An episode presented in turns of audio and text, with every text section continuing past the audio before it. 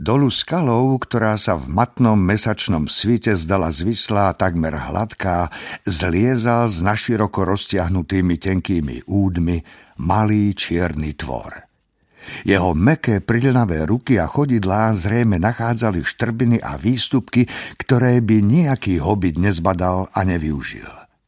Tvor sa spúšťal po skale ako dajaký veľký loviaci hemis, ktorý využíva lepkavé brúšká prstov a zliezal hlavou dolu, ako by si ňuchom hľadal cestu.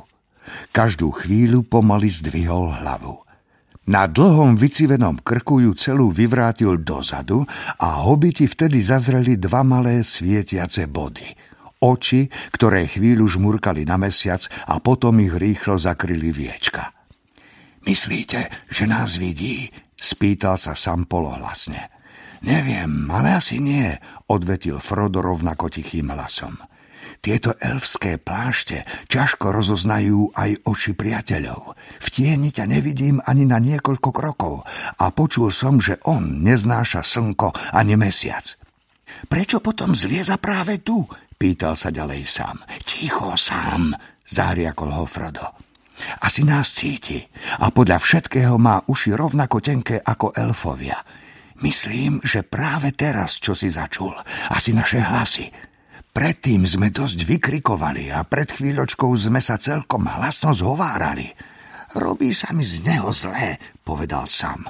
Už ho mám pokrk a veru sa s ním pozováram. Už mu asi neunikneme. Stiahol si hlboko do tváre sivú kapucňu a zakrádavo sa pohol k útesu. Opatrne, šepol Frodo, ktorý sa spustil za ním. Nepoplažo, je nebezpečnejší, než vyzerá. Čierny lezúci tvor bol už asi v troch štvrtinách cesty dolu, možno necelých 50 stôp nad petou útesu. Hobiti ho pozorovali z tieňa veľkého balvana, prikrčený, nehybný ako sochy. Zdalo sa, že došiel k dajakému ťažkému miestu, alebo ho čosi znepokojilo. Počuli jeho ňuchanie a každú chvíľu ostrý sičivý dých, ktorý znel ako nadávky. Zdvihol hlavu a hobitom sa zamarilo, že si odplul. Potom sa pohol ďalej. Už počuli jeho sípavý, šušľavý hlas. Musíme opatrne, môj milušký. Rýchlo, ale pomališky. Nezlámať si krk, to nesmieme. Však, milušky? Nie, milušky. Glú. Opäť zdvihol hlavu, zažmurkal na mesiac a rýchlo zatvoril oči. Nenávidíme ho, hnusný, zasičal.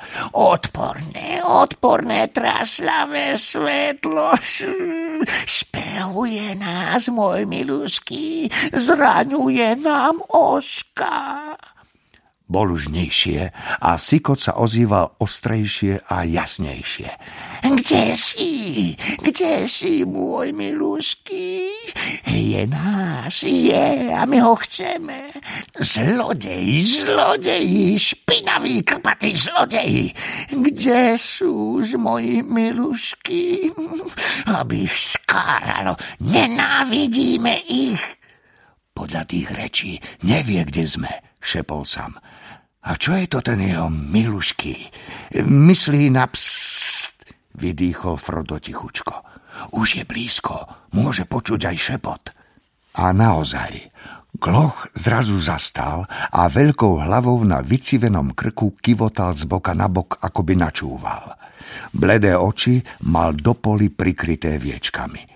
Sam sa ovládol, hoci ho svrbeli dlane. Prebodával toho biedného tvora pohľadom plným hnevu a odporu. Gloch sa opäť pohol, stále si šepotajúc a syčiac. Napokon sa dostal dajakých desať stôp nad zem rovno nad ich hlavami. Odtiaľ padala skala zvislo, ba aj trochu prevísala a ani Gloch sa nemal čoho zachytiť. Zdalo sa, že sa chce obrátiť nohami dolu a zrazu so sikavým výkrikom spadol. Už v letku skrútil okolo seba ruky a nohy ako pavúk, ktorému sa pri zostupe pretrhne vlákno. Sam vyletel z úkrytu ako blesk a niekoľkými skokmi sa ocitol pod skalou. Kým stihol Gloch vstať, ležal na ňom. Zistil však, že Gloch je nad jeho sily, aj keď je otrasený pádom a zaskočený. Kým ho mohol poriadne chytiť, Gloch ho dlhými končatinami oblapil, zovrel mu ruky a jeho prilnavý stisk, meký, no príšerne mocný, ho zvieral ako pomaly sa stiahujúce povrazy. Jeho vlhké prsty mu hmatali po hrdle a do pleca sa mu zahryzli ostré zuby. Sam nemohol nič iné, iba ho tvrdou guľatou hlavou udrieť z boku do tváre. Gloch zasičal, odplul si, ale nepustil. Samovi by sa bolo zle povodilo, keby bol sám. No Frodo vyskočil a vytasil z pošvy žihadlo. Ľavou rukou šklbol Glochovú hlavu za riedke rovné vlasy dozadu a natiahol mu tenký krk, až sa jeho bledé zlostné oči vyvrátili k nebu.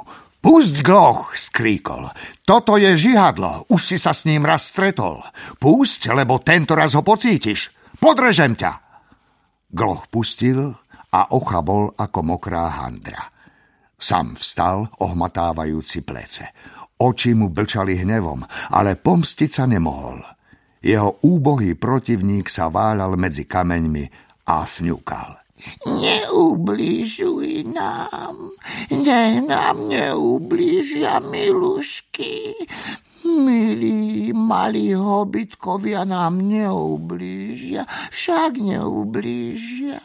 Nič zlé sme nechceli a oni na nás kosia ako maška na myšišku, môj milušky. A sme takí opustení. Glok.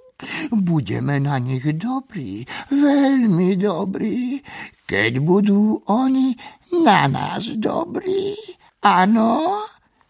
Ah, no.